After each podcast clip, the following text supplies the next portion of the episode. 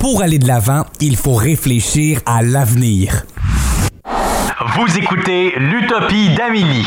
On n'a pas beaucoup de temps pour changer le monde, alors à l'Utopie d'Amélie, on travaille là-dessus ensemble. Restez à l'écoute parce qu'on parle de sujets très importants aujourd'hui.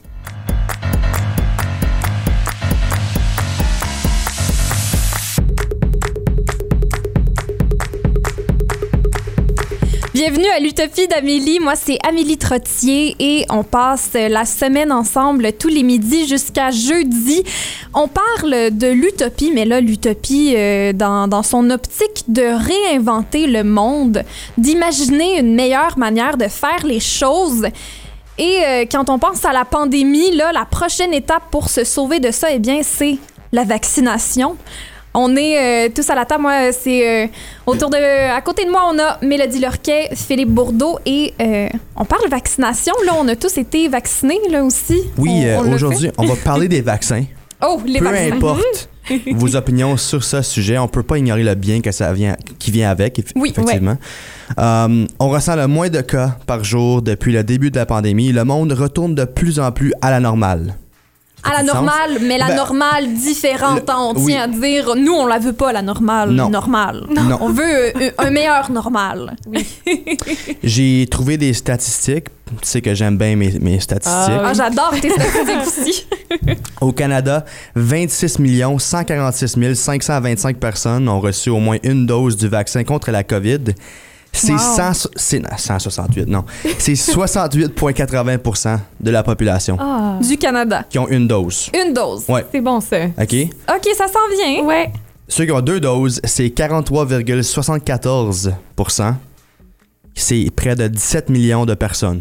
Wow, Wow. ça c'est impressionnant. Puis j'ai vu aussi ce matin en Ontario que deuxième dose, on est rendu euh, autour de 49,9 Là, On est proche du 50% euh, deux doses Ça en. Ontario. On est rendu à 6,9 millions de personnes au- au- en Ontario qui sont vaccinées. Ça, c'est vraiment... euh, c'est beaucoup de, de- de personnes. Euh, Tu Ouais. dis ces chiffres-là, puis je fais comme « Wow! » C'est impressionnant, mais pour vrai, si tu me disais euh, 100 000 versus 200 000, je ne verrais pas la différence, Mhm. euh, puis les millions. Mais, mais on voit la différence dans les hospitalisations puis les décès. Ouais. Ah, Hmm. ça, c'est- ça, c'est quand même... C'est positif. Ouais. Ça, je voulais voir la comparaison entre le, nom- le nombre total de cas par jour au Canada dans les sept derniers jours comparé à une période d'une semaine, genre en avril, OK? OK. J'ai fait de la recherche. Dans les derniers sept jours, le Canada a eu environ 2300 cas positifs qui sont actifs, OK? Mais sur une période d'une semaine en avril, le nombre de cas actifs était plus, plus, comme, plus de comme 50 000. là. Mon- oh mon dieu. Euh, Durant une période d'une semaine, là. Ça, c'est beaucoup de monde. c'est beaucoup de monde. Mais on, on peut se le dire, c'est certain que l'été fait une différence. Oui. Les Oui, températures oui. chaudes font une différence. Le fait d'être à l'extérieur fait une différence. Mais la vaccination fait une grande différence aussi parce que c'est encore mieux que c'était l'été dernier. Donc, euh, c'est positif. Ouais. Puis euh, là, euh, avec ça, avec la vaccination, il y a aussi une espèce de, de passeport, de preuve de vaccination aussi qui vient avec ça. Oui, dans le fond, j'aimerais savoir votre opinion là-dessus. Oh, Le passeport vaccinal. Je- je- le gouvernement du Québec euh, vise ça pour septembre. L'Ontario, il n'y a, pas- y a pas rien qui est Non. ressorti exactement comme ça. Peut-être pas comme un passeport comme tel, mais honnêtement, preuve, ouais. mais Ouais. honnêtement, je suis pas contre ces preuves-là. Non. Euh, Non, parce non que c'est pas, c'est pas, ils font pas nécessairement de discrimination envers ceux qui n'ont pas été vaccinés. Tout le monde a eu le- l'opportunité, tout le monde a la chance de se faire vacciner. Euh, Puis on est chanceux au Canada, c'est on n'a pas Ouais. besoin de, Mhm. de payer pour le vaccin. Fait que ça c'est quand même agréable. Mais reste que si on veut éviter un quatrième confinement, ben en ayant ces preuves vaccinales là, ben ça fait qu'on peut possiblement laisser les gens qui ont deux doses Mhm. continuer à aller dans les magasins, continuer à aller au gym, etc. Euh, puis c'est une manière de contrôler puis de s'assurer que ça se propage pas plus, surtout là avec euh, les, les variants. là. Ouais. Non, moi, je pense que ça serait bien juste parce que on pourrait avoir accès au restaurant. Ben, je sais pas ce serait jusqu'à quel point on, on a besoin de ça pour aller au Mhm. restaurant, puis ces activités-là, mais ça serait bien qu'on pourrait avoir accès aux activités qu'on qu'on Oui, aime qu'on veut faire. faire. Mais je sais pas, je, on verra qu'est-ce qui arrive, je pense. Reste que je suis d'accord, euh, à un certain niveau, les mesures drastiques sont, sont nécessaires. Oui. Euh, si on veut changer les choses, puis on veut améliorer la condition aussi. Mais en parlant de ça, genre, on est tous vaccinés ici, puis la Mhm. troisième phase du déconfinement a été vendredi. Mhm. Est-ce que vous avez profité de ça un peu? Pas encore. Non? Non. J'ai tellement de la misère à suivre avec les rouvertures et les commerces. Je pourrais même pas te dire euh, ce qui a changé. Mais je sais que je pense que je vais commencer à aller au gym. Ouais. Ouh. Ça, c'est. Moi aussi, je me dis Ouais. ça, mais je le fais pas. Ah, mais moi, j'ai hâte d'aller au cinéma. Ça fait vraiment Ah, longtemps. J'ai Ouais. juste hâte à la phase où ils vont réouvrir les théâtres. Ah oui. Ouais. Moi, c'est tout ce que j'attends. Avant, j'allais au cinéma genre une fois, comme une fois au moins par deux semaines, même une fois par semaine. Pour vrai? Puis j'ai pas été, ça Wow. fait, ouf, ça fait, ça fait au moins un an et quelques. Ouais. Ouais. Je peux même pas me souvenir c'est quand la dernière fois. Moi non plus. Pas que j'y allais très souvent. Non, là, Netflix a pris tellement de place Ouais, dans Netflix, ma vie. ouais. que- Oh oui. Bon, à l'émission aujourd'hui, euh, on parle sexualité, Ouh. comme tous les lundis, avec notre chère Sabrina Leblanc, et on parle aussi euh, d'anxiété. Hein, on en a vécu beaucoup avec la pandémie. On en vivait déjà. Je sais que la- les nouvelles générations aussi en vivent encore plus avec la technologie. Euh, fait qu'on parle de ça avec euh, Annabelle David, qui est psychologue au CAP et qui revient à chaque semaine pour nous jaser de, de ça. Et euh, on termine en parlant euh, avec Cassandra Bouchard. C'est probablement un nom qui vous dit quelque chose. Ah, Mélodie, elle a un grand sourire, là. Elle a bien Ah oui, hâte. Bien hâte de voir Cassandra, ben, d'entendre Cassandra Bouchard euh, au téléphone. On va lui parler du monde de l'influence, euh, de YouTube et aussi de l'anxiété qui peut venir avec ça. Et euh, de, de la place de tout ça dans notre futur, hein, dans notre monde utopique futur. Parce que je le rappelle, ça le beau est une utopie. L'utopie, c'est pas un monde impossible. Au contraire, c'est une manière de repenser notre monde d'aujourd'hui. Alors, restez avec nous. Tout de suite après la pause, on rencontre Sabrina. euh, non, pardon. Oui, Sabrina Leblanc, mon Dieu, je pensais que je me mélangeais, mais pas du tout. Sabrina Leblanc, sexologue, et on parle sexualité.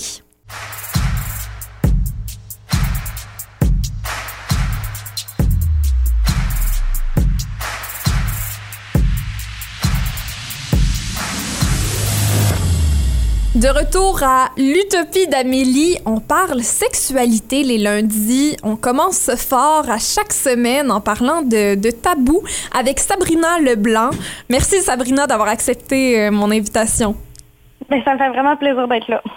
C'est le fun, on a, euh, on, on a le plaisir de discuter sexualité avec toi chaque lundi cet été et on parle de sujets euh, euh, les plus tabous euh, les uns que les autres. Et euh, aujourd'hui, tu m'as proposé de parler des fantasmes. Là, juste pour commencer un peu à, vraiment expliquer c'est quoi, c'est quoi un fantasme là, à la base. Là? Ben, ça, souvent, là, le, terme fantasme, toutes les, gens que je rencontre en consultation, toutes les personnes que je rencontre ont des définitions qui sont différentes ou une incompréhension de ce mot-là fantasme.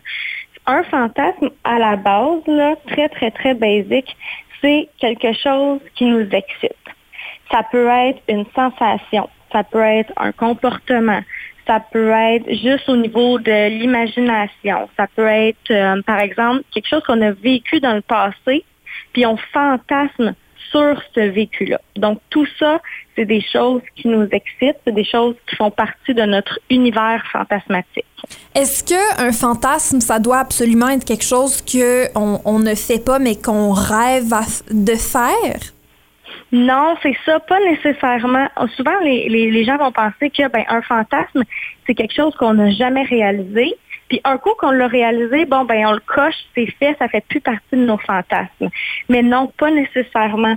Dans le fond, euh, une activité super simple, si c'est une activité qui t'excite, ben, elle peut faire partie de tes fantasmes, même si c'est quelque chose, par exemple, que tu fais régulièrement. Est-ce que euh, dans la même lignée, un fantasme doit absolument être sexuel? Non, pas nécessairement. Ça peut être. Puis les fantasmes, souvent, il y a des, une partie très érotique Hmm. qui n'est pas nécessairement. tu sais, Oui, ça fait partie de l'univers sexuel, mais quelque chose d'érotique, ça peut être euh, un comportement qui n'est pas sexuel.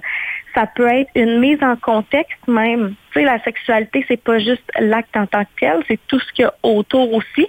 Fait que si, par exemple, un contexte euh, super romantique, c'est quelque chose qui vient t'exciter, ben ce contexte-là peut faire partie de ton univers fantasmatique aussi. Est-ce que un fantasme doit absolument être étrange ou euh, hors du commun pour être considéré un fantasme? Non, puis tu sais, on parle de fausses croyances là, à chaque fois qu'on Mhm. qu'on parle, ça, c'en est une fausse croyance du fait que ben un fantasme, ça doit être quelque chose qui est super euh, extraordinaire ou même à la limite loufoque. Puis je l'entends beaucoup en consultation aussi quand c'est une, une partie qu'on explore beaucoup les fantasmes et je le demande. Toi, est-ce que tu as l'impression d'en avoir des fantasmes? Est-ce que tu sais qu'est-ce qui t'excite? Puis souvent, les gens ont le réflexe de dire Ah ben non, moi je je- j'aime les choses euh, entre guillemets straight, euh, qui sont très communs, euh, rien d'extraordinaire.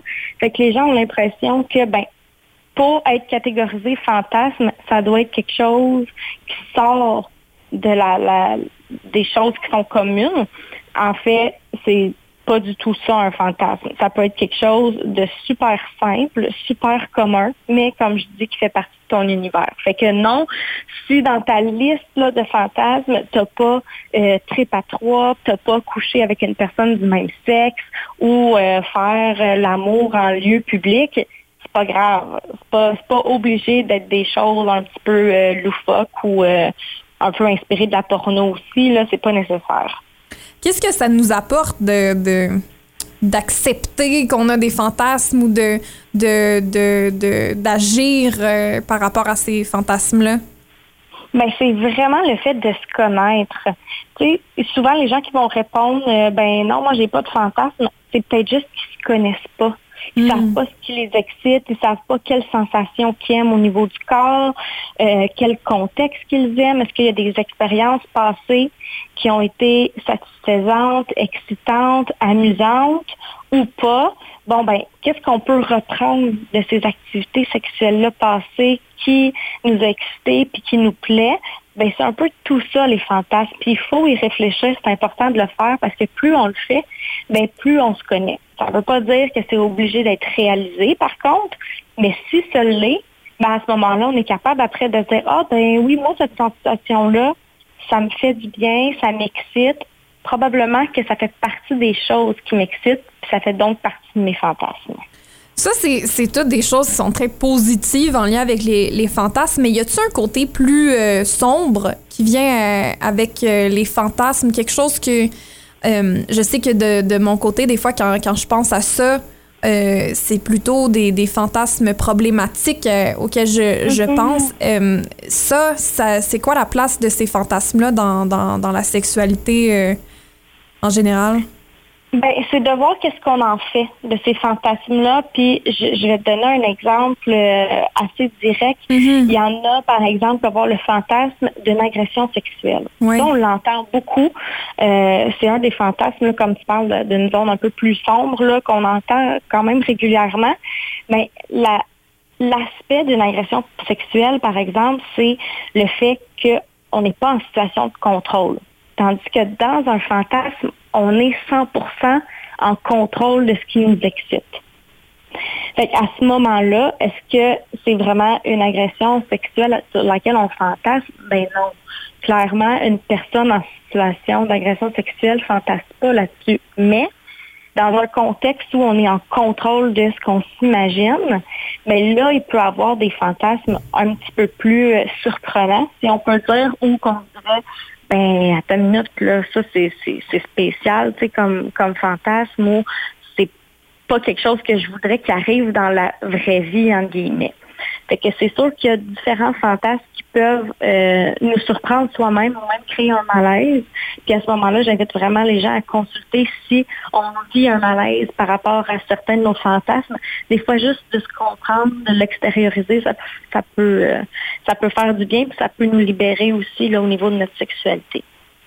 C'est, c'est un très bon point que, que tu apportes de, de, de l'extérioriser. C'est souvent euh, l'important et on a beaucoup qui vont euh, garder ça pour eux, puis euh, ça peut ressortir à un moment donné euh, autrement. Là. Mais euh, Oui, de, de se poser des questions, c'est, ça reste que c'est important pour la sexualité. Encore là, on, on le mentionne à chaque lundi, mais c'est, pas mal proche de nous. Là. On peut pas l'ignorer. Euh, une fois qu'on qu'on se rend compte que, OK, j'ai peut-être euh, tel ou tel fantasme, euh, comment on fait pour euh, l'exprimer à notre partenaire ou nos partenaires? Mhm. Ça, c'est la question difficile. Hein? C'est comme la question que les gens disent OK, mais là, est-ce que je dois le dire? Parce que avant de dire comment je le dis, Mhm. souvent la première question que les gens se posent, c'est est-ce que je dois le dire? Oui. Ça, c'est comme la, la première question. Puis à cette question-là, je répondrais c'est libre à chacun. Fait qu'il y en a qui vont dire ben moi, je vais en exprimer une partie sans me dévoiler complètement. Il y en a qui préfèrent ne pas le dire. C'est sûr que l'avantage de le dire, c'est que l'autre va mieux nous comprendre au niveau de notre sexualité. Ça, ça peut être, euh, être bien pour propulser notre sexualité de couple à un autre niveau. Ensuite, comment le dire? Ben, moi, là, c'est vraiment de créer un safe place au niveau de la communication, au niveau de la sexualité au sein du couple. C'est-à-dire où on se dit que on peut nommer les choses entre nous dans un contexte sécuritaire de non-jugement. Là, c'est sûr que de le dire comme ça, c'est plus facile à dire qu'à faire, mais un coup que c'est nommé, ben là, on est en mesure de se le rappeler. Hey, j'ai quelque chose à te dire par rapport à la sexualité. Je sais pas, je sais pas si toi, tu es au même niveau. Je sais pas si toi, c'est des choses que tu aimerais essayer ou pas, mais j'ai envie de te l'exprimer. Puis suite à ça, on pourra en discuter, voir est-ce que c'est quelque chose qui t'intéresse, mais ça m'appartient, ce fantasme-là. Il est à moi, il m'appartient. Si on partage les mêmes, tant mieux. Si on est différent, ben, c'est important de s'écouter. Puis ce safe place-là, il est super important pour s'exprimer sans avoir peur de se faire juger, justement. Mhm. C'est important d'avoir de la communication ouverte avec, euh, avec euh, notre ou nos partenaires. Ça, ça reste que la communication, c'est, ce qui est le plus important.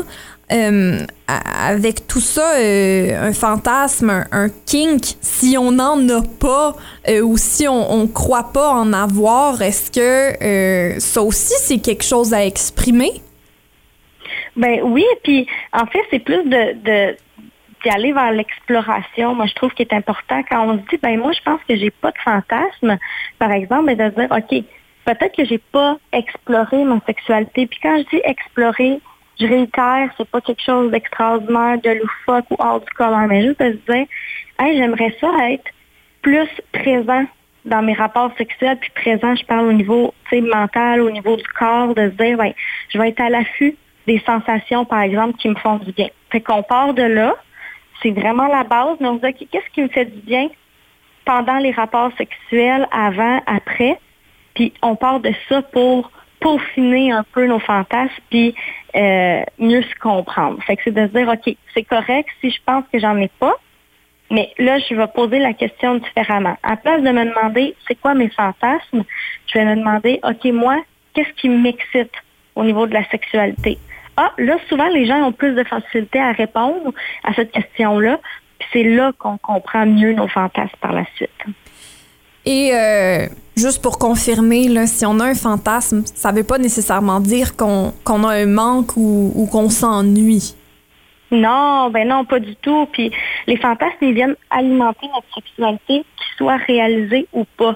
Pourquoi? Parce que ben là, il y a tout un côté imaginaire au fantasme. Le fait de développer des pensées, le fait de développer des scénarios dans notre tête, euh, ça, ça peut aussi alimenter que ce soit la libido, que ce soit notre aisance à parler de sexualité, notre aisance euh, au niveau du corps, etc. Fait que c'est pas un manque avoir un fantasme. Par exemple, si on fantasme sur un trip à trois, là, j'y vais vraiment dans le cliché, mais si on fantasme sur un trip à trois, ça veut pas dire que c'est parce que euh, notre chum, notre blonde ou nos partenaires sexuels nous excitent pas, par exemple, ou qu'il y a un manque au niveau de notre sexualité.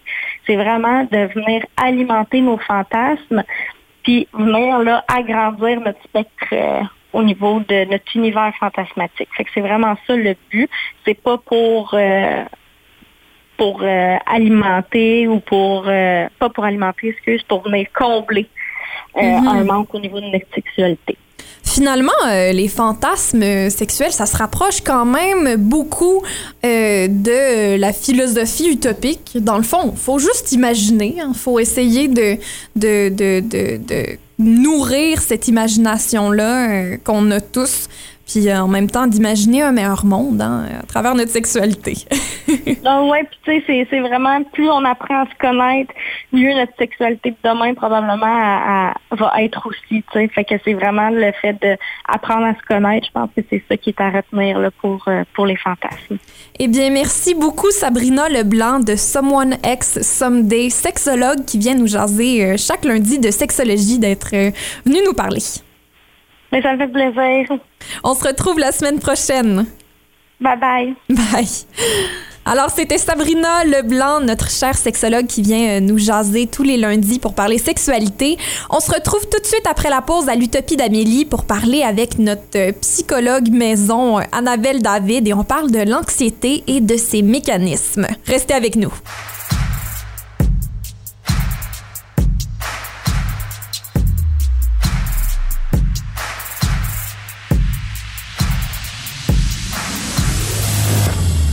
Vous écoutez toujours l'Utopie d'Amélie au 94.5 Unique FM. Et là, on a la chance tous les lundis de recevoir Annabelle David, psychologue pour le Centre d'appui et de prévention, le CAP, au Collège La Cité. Euh, ça fait partie de leur programme La Boussole, où ils offrent des services de consultation et de soutien aux étudiants euh, du Collège La Cité. Donc, euh, nous, on a le plaisir de, de, de- d'avoir accès à son, son expertise. Alors, Annabelle, merci beaucoup de, nous jaser dans le cadre de l'Utopie d'Amélie. Et aujourd'hui, là, on parle de l'anxiété et de ses mécanismes. Oui, tout à fait. hein. L'anxiété, c'est vraiment au centre de beaucoup de conversations. Souvent même, on en parle comme euh, la maladie du siècle. En tout cas, l'anxiété est dans beaucoup de bouches. Souvent, on l'entend, elle est partout. Euh, elle touche tout le monde, finalement. hein. On, on en entend parler chez les enfants, les adultes, les personnes âgées. Tout le monde, personne n'y échappe. Puis si je vous disais hein, que finalement, l'anxiété, ben, c'est ici du mécanisme le plus vieux du monde qui nous a permis de survivre, de Oui. s'adapter. Oui, Parce que, dans le fond, à la base, quand on voyait un ours, là, ben, l'anxiété embarquait, puis c'est ce qui nous permettait de se sauver, là. Mais totalement. À vrai dire, l'anxiété, souvent, je vais dire, c'est le vieux cousin de la peur. Parce que ce qui nous permet de nous sauver de l'autre, Mm. c'est la fameuse peur. Et la peur est très, très utile. C'est un mécanisme très adaptatif qui nous a permis d'être en vie aujourd'hui. Et d'ailleurs, on est issu de personnes qui ont eu peur. Toutes les personnes qui ont eu peur ont pu finalement survivre. Pourquoi? Mais parce que un des après les mécanismes qui se déclenchent quand on a peur, hein, c'est de s'enfuir, de combattre, parfois quand ça quand ça vient le temps des fois de, de s'immobiliser complètement, mais c'est des mécanismes vraiment importants. Puis pour pouvoir combattre, fuir, aller plus vite, finalement, il y a plein de mécanismes dans le corps qui se développent. Qu'est-ce que c'est? Ben, Premièrement, on va avoir une augmentation de la respiration. Pourquoi? Pour avoir plus d'oxygène dans les muscles, pour courir plus vite, pour être plus fort. hein. Souvent, on en parle, oh mon Dieu, lors de situations, les personnes ont déployé une force surhumaine qu'ils n'avaient pas avant. Mais il y a aussi euh, toutes sortes de mécanismes biochimiques à l'intérieur du corps qui va faire en sorte, effectivement, l'adrénaline, on la connaît bien, hein, Mhm. qu'on va être plus rapide, plus fort, etc. De la transpiration pour refroidir notre corps qui, qui va avoir besoin de courir vite. Tout ça, hein, c'est toutes sortes de mécanismes vraiment importants. Mais en t'entendant, en t'entendant parler, là, on a quasiment le goût de toujours être anxieux. On dirait que ça, ça l'améliore ne- nos forces, mais dans le Bah, fond, ça peut, ça peut vraiment être négatif aussi, là. Ben, totalement, parce que finalement, hein, l'anxiété, c'est un faux message de danger. Quand on a peur, c'est qu'il y a un, vraiment, il y a un ours, finalement, hein, Amélie qui disait bien, le fameux, le fameux ours, c'est un vrai danger. Un ours, il va, me, il va me manger, il va me tuer, il va me blesser. Donc là, effectivement, c'est un vrai danger. Quand on parle de l'anxiété, finalement, c'est notre cerveau qui nous envoie un message de danger alors qu'il n'y en a pas. Alors, tous ces beaux mécanismes dont je viens de parler, l'augmentation de la respiration, euh, la transpiration, tout ça, étant donné que j'ai pas besoin de courir, hein, je vais prendre un exemple. Comme tu l'as dit tout à l'heure, nous, à la boussole, on s'occupe des étudiants face à un examen. C'est fou, hein, le niveau d'anxiété qu'on peut Mhm. avoir. Est-ce que l'anxiété, est-ce que, l'examen va nous tuer? Vraiment pas? Mais notre cerveau, il enregistre le même message, donc il va produire tous ces mécanismes qui ne servent plus à rien et qui font en sorte qu'on ressent beaucoup de détresse. hein. Je vais me mettre à hyperventiler, je vais avoir des sueurs froides, je vais parce que j'ai pas besoin de m'enfuir ni rien, j'utilise pas toute cette belle énergie. Et en plus, comme dit, ce n'est pas un vrai message de danger. Il n'y a pas de danger devant moi. Donc, qu'est-ce que je vais faire? Ben, Souvent, voilà, hein, les, les fameux mécanismes de fuite Mhm. et de combat, ils vont être les mêmes. Et là, on va parler hein, du fameux évitement. Donc, quand j'ai un message de danger, je veux fuir. Donc là, on parle par exemple de l'examen. Ben, je vais avoir envie de tout- avoir toutes sortes de pensées qui vont me venir à euh, je vais être malade, euh, euh, je vais éviter mon examen de toutes sortes, je vais pas être présent, j'ai tout ce qu'on veut pour essayer d'éviter ce fameux danger qui est pas présent. Souvent, on parle aussi des phobies, hein, des araignées, des chiens. Mhm. Moi, par- j'ai très peur des araignées. C'est ridicule parce que ces araignées-là, il paraît que c'est quelque chose de très adaptatif aussi l'anciennement, qu'il y avait des géantes araignées qui nous mangeaient. Mon Dieu, j'espère pas. Mais euh, comment euh, ça m'envoie un vrai message de danger qui fait en sorte que je vais m'enfuir. Mais que s'enfuir, ça a un- souvent hein, combattre. Des fois, oui, on va se mettre en colère, on va se mettre en colère contre la situation. Ça, ça crée déjà des fois face à une situation anxieuse.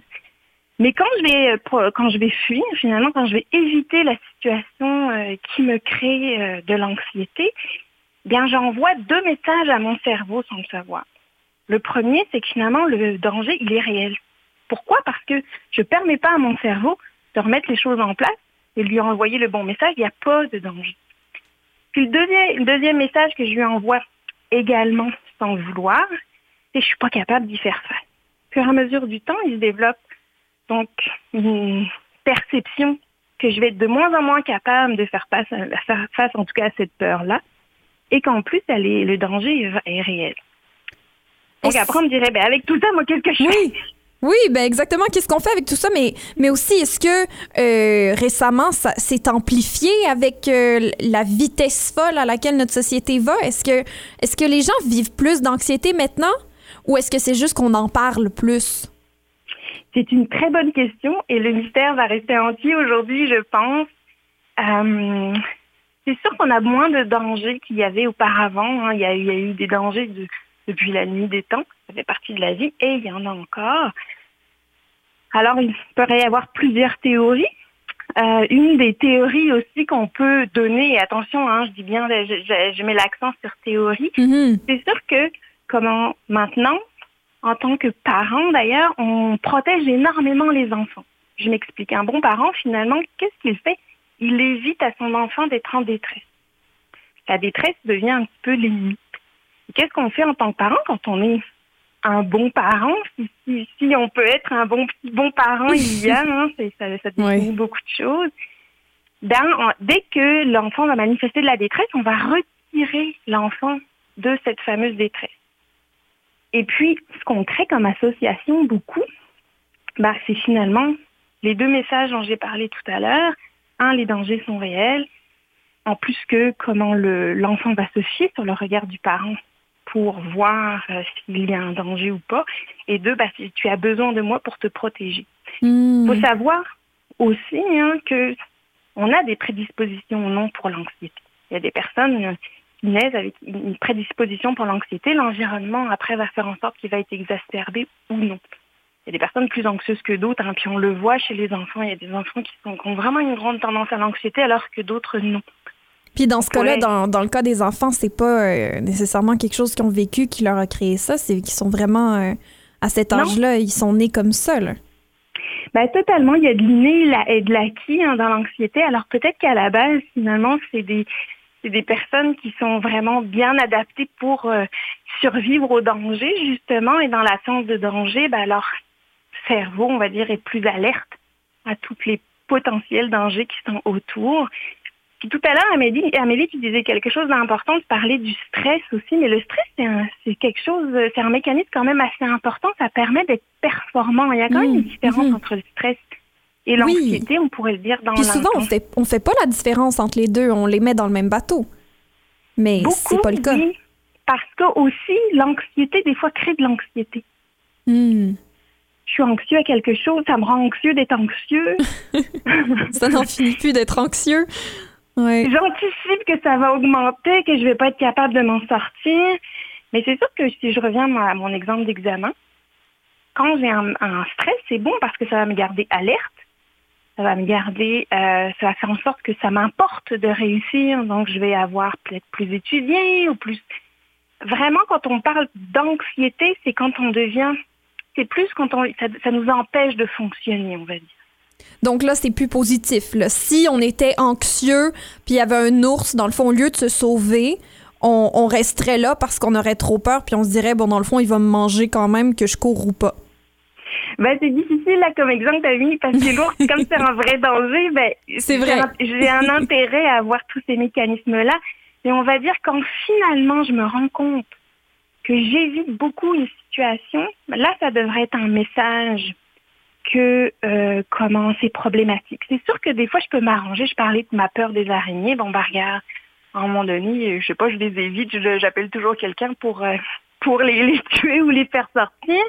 Mais si à un moment donné, ça m'empêche, par exemple, de faire des activités, euh, je vais m'empêcher d'aller au chalet, de sortir dehors même parce que cette peur devient envahissante. Là, on dit, ouh, ça devient problématique parce que ça m'empêche de vivre ma vie correctement. Alors, dans ce cas-là, c'est quand même important euh, de savoir distinguer si euh, notre anxiété est créée d'une situation euh, qui, est correcte, là, que, que tu sais, dans le cas de l'araignée, c'est pas la fin du monde si c'est quelqu'un d'autre qui vient la tuer. Parce que ça t'empêche pas de vivre nécessairement, puis tu as le droit d'éviter ça. Mais si à un moment donné, cette araignée-là devient quelque chose qui, qui t'empêche d'accomplir des choses et, et de- d'accomplir des rêves, ben là, il faut vraiment euh, affronter cette anxiété-là. Puis d'ailleurs, tu viens de le dire, souvent ce qui se passe quand on a une anxiété qu'on évite depuis longtemps, hein, euh, là je vais reprendre un autre exemple, imaginons la peur de l'avion.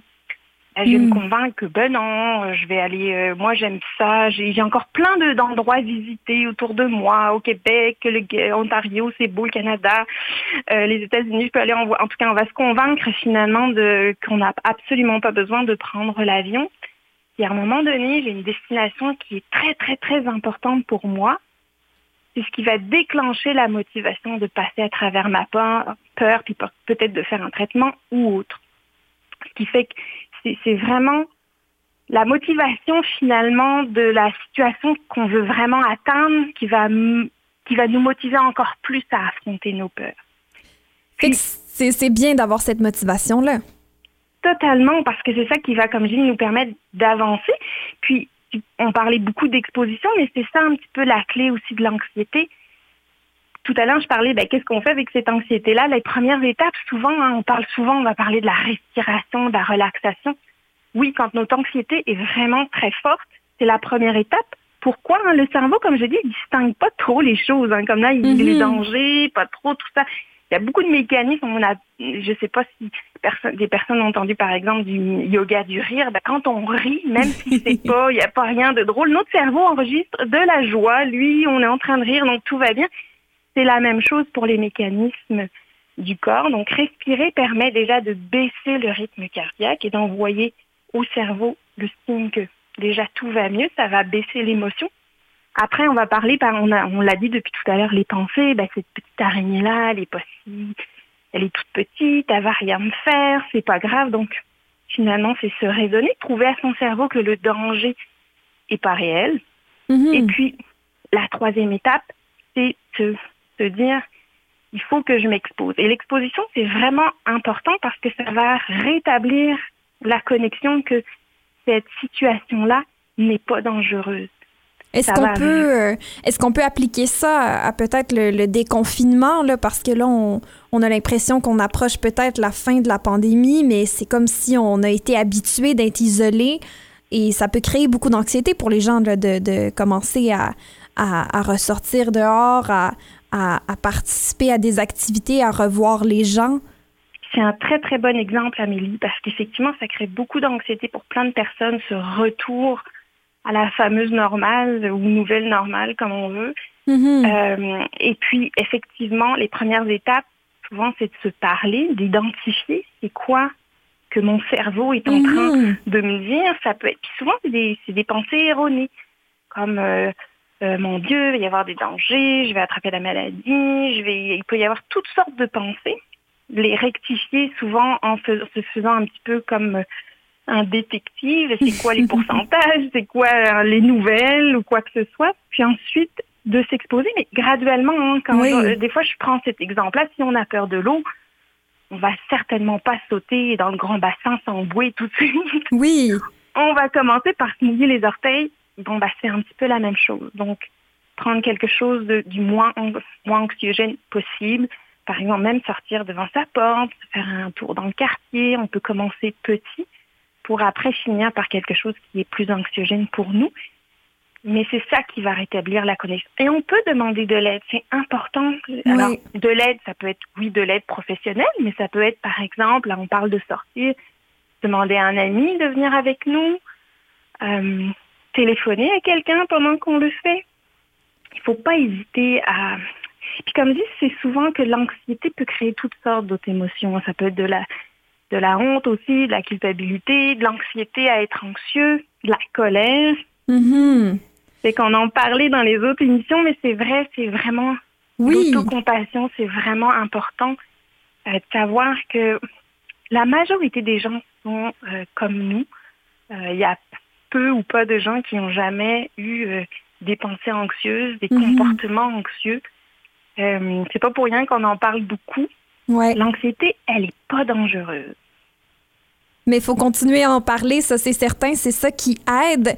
Eh bien, euh, Annabelle David, psychologue pour euh, le CAP, le Centre d'appui et de prévention à la Boussole au collège La Cité. Euh, merci, moi je suis contente d'avoir ton numéro de téléphone euh, parce que si je suis anxieuse, je vais pouvoir t'appeler euh, et te, te poser toutes mes questions. Et là, la semaine prochaine, euh, on va continuer la conversation et on va parler de l'autorégulation des émotions. Alors, manquez pas ça à l'Utopie d'Amélie la semaine prochaine. Et nous, on se retrouve tout de suite après la pause pour continuer à avoir des belles discussions. Merci beaucoup, Annabelle. Merci Amélie, bonne journée. Et continuez d'écouter le 94.5 Unique FM à l'Utopie d'Amélie.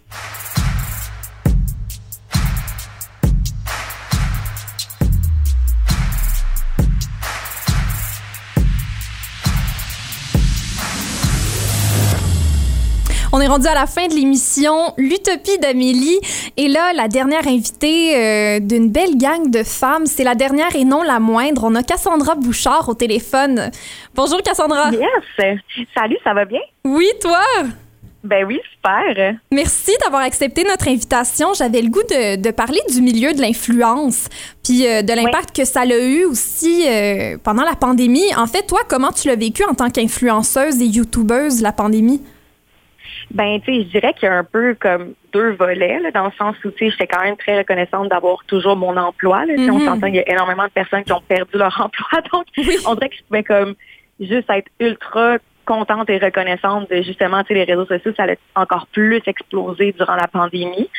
Dans le sens où, tu sais, les gens avec un peu juste ça à faire, puis il y a beaucoup de compagnies qui se sont retournées de bord puis qui ont réalisé justement l'impact que les réseaux sociaux pouvaient avoir. Donc, euh, je dirais que ce volet-là, j'étais énormément reconnaissante, mais il y a aussi une partie qui était très stressante, euh, dans le sens où tout était comme complètement différent. Puis je pense que la pandémie, ça nous a affecté énormément euh, au niveau plus personnel. Donc, je pense que c'est à ce niveau-là, les réseaux sociaux, ça peut être difficile quand que, personnellement, euh, tu as moins confiance ou euh, il y a des affaires qui vont pas bien dans ta vie. Donc, euh, c'est ça, c'était comme un couteau à double tranchant, si je peux dire. Oui, euh, il y a beaucoup de personnes qui, tu sais, on, remettait tous en question nos gouvernements, puis les gens se tournaient beaucoup vers les influenceurs pour être rassurés, divertis. Est-ce que tu as senti une plus grande pression à ce niveau-là, comme si tu avais une grande responsabilité? Oui, absolument. Puis je t'avouerais, c'est sûr que là, avec les réseaux sociaux, il y a eu, ben, on a réalisé justement à quel point que c'est puissant, puis à quel point que tu sais, un peu n'importe qui peut avoir une voix aussi sur les Mhm. réseaux sociaux. Euh, quand j'ai commencé sur les réseaux sociaux, c'était vraiment par but de divertir les gens. Euh, ça a toujours été ça mon objectif d'envie, tu sais, faire rire et tout. Puis avec euh, la pandémie, puis les gros mouvements qu'il y a eu sur les réseaux sociaux justement cette année, j'ai un peu frappé un mur parce que j'étais pas prête à ça, puis pas Mhm. outillée non plus, si je peux dire. Tu sais, il y a des causes qui me tiennent pas nécessairement qui me tiennent plus à cœur, mais que je, je connais mieux. Oui. Puis euh, c'est ça, j'ai eu l'impression que les gens s'attendaient à ce que euh, tous les influenceurs qui avaient une vitrine se devaient de, de parler, tu sais, d'oser euh, donner leur opinion ou tu sais, justement donner leur euh, leur plateforme qui ont qui- avec la visibilité à des causes qui sont comme plus grandes que, que nous. Mais des fois, c'est que c'est difficile, tu sais pas nécessairement comment le faire ni comment bien le faire.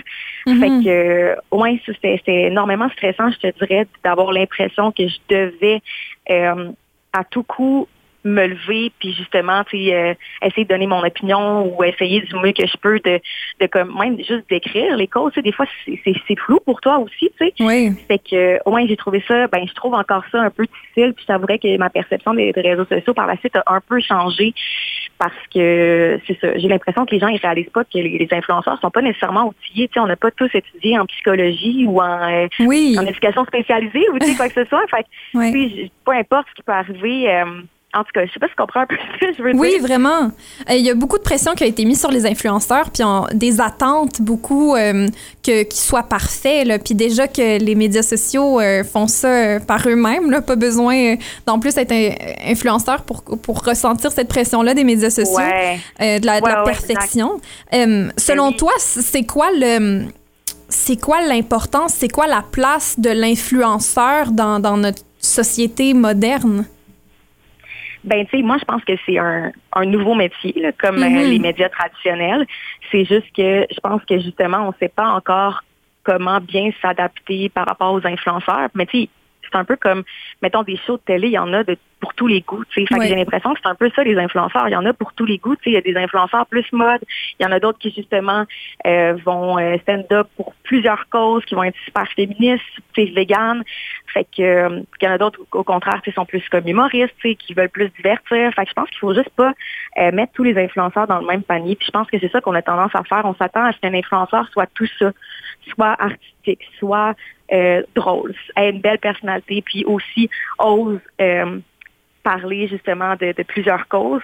Fait que je pense qu'à un moment donné, on, finit par s'y perdre, tu sais. Mm-hmm. Mais je pense qu'on gagne tous à euh, prendre un petit peu, tu sais, un step back, puis juste, tu sais, si je peux dire, s'accommoder avec le nouveau, ce nouveau métier-là, tu sais, pour que justement tout le monde y trouve son compte, autant les personnes qui suivent des influenceurs que les influenceurs eux-mêmes. C'est quoi ton, ton, ton, espoir pour euh, le futur du monde de l'influence? Mon, dans quel sens? Qu'est-ce que tu veux dire? Dans tes espoirs, qu'est-ce que, qu'est-ce que tu souhaites euh, au monde de l'influence? Qu'est-ce que tu souhaites que ça devienne? Euh, puis pour toi, ta réalité en, en tant qu'influenceur, qu'est-ce que tu, tu, te souhaites à toi? Ben, je t'avouerais que pour le domaine de l'influence, je souhaiterais que les influenceurs prennent conscience surtout de l'influence qu'ils ont parce que j'ai hmm. l'impression que c'est souvent ça parce que souvent il y a des influenceurs qui font des erreurs puis là c'est comme tous les influenceurs qui portent le chapeau de cette erreur-là. Tandis que, tu sais, je veux dire, on en a vu, des animateurs télé faire des erreurs. Oui. Puis, je veux dire, c'est pas tous les animateurs télé qui portent ce chapeau-là. Fait que je pense de juste être conscient que d'avoir des milliers de personnes qui suivent, ça vient avec une responsabilité. Puis, je pense que quand que la plupart des créateurs de contenu vont avoir réalisé ça, je pense que c'est à ce moment-là qu'on va peut-être gagner en crédibilité je peux dire. Mm-hmm. Je nous souhaite juste, en fait, je souhaite aux gens d'avoir plus de douceur envers les créateurs de contenu, puis plus de douceur, en fait, principalement les uns envers les autres. J'ai l'impression, pas nécessairement juste sur les réseaux sociaux, mais tu sais, avec la pandémie, j'ai l'impression qu'on avait tellement envie d'être divertis, tellement envie de drama, qu'on cherchait un peu des bébites n'importe où, tu sais.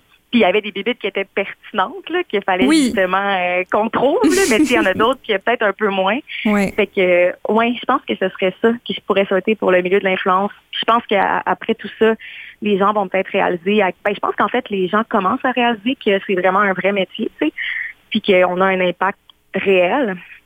Mais je pense que en ce moment, il y a plusieurs personnes qui réalisent juste pas en fait l'impact oui. Je vais peut-être faire une drôle de comparaison, mais crois-tu que euh, les influenceurs sont un petit peu traités comme les politiciens? Euh, comme s'ils n'étaient pas humains, là, un peu comme si euh, ça devait être des robots parfaits?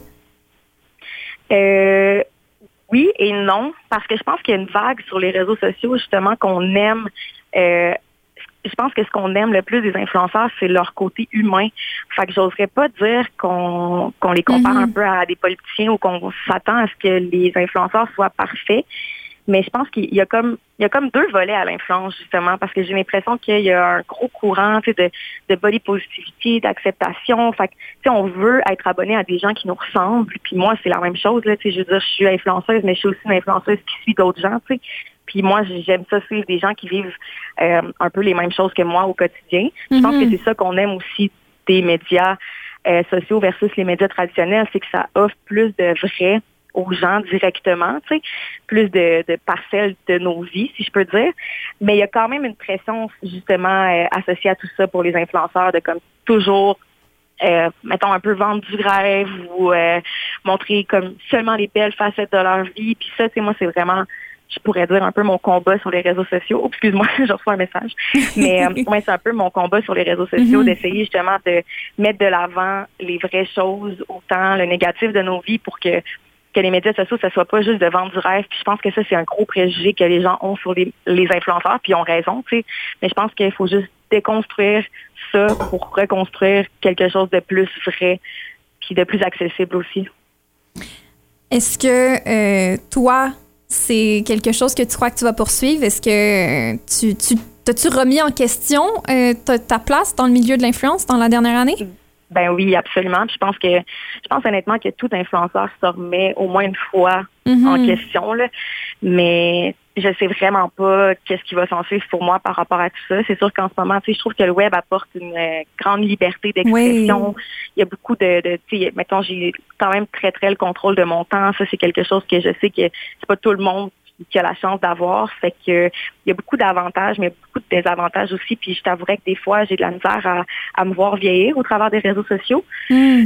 Fait que je sais comme pas, mais je présume que justement, je vais être capable de m'adapter en fonction de où est-ce que je vais être rendue dans ma vie à ce moment-là. mais tu sais, mettons, moi, je me vois pas avoir des enfants puis les partager sur les réseaux sociaux. Fait il y a un- il y a- j'ai comme un espèce de combat moral à me dire, parce que tu sais, un influenceur, ça doit comme techniquement partager toute sa vie, mais là, quand ta vie Ouais. s'est rendu ton enfant, est-ce que c'est c'est correct de le partager? Tu sais, moi, je, je- en tout cas, je me pose beaucoup de questions à ce niveau-là.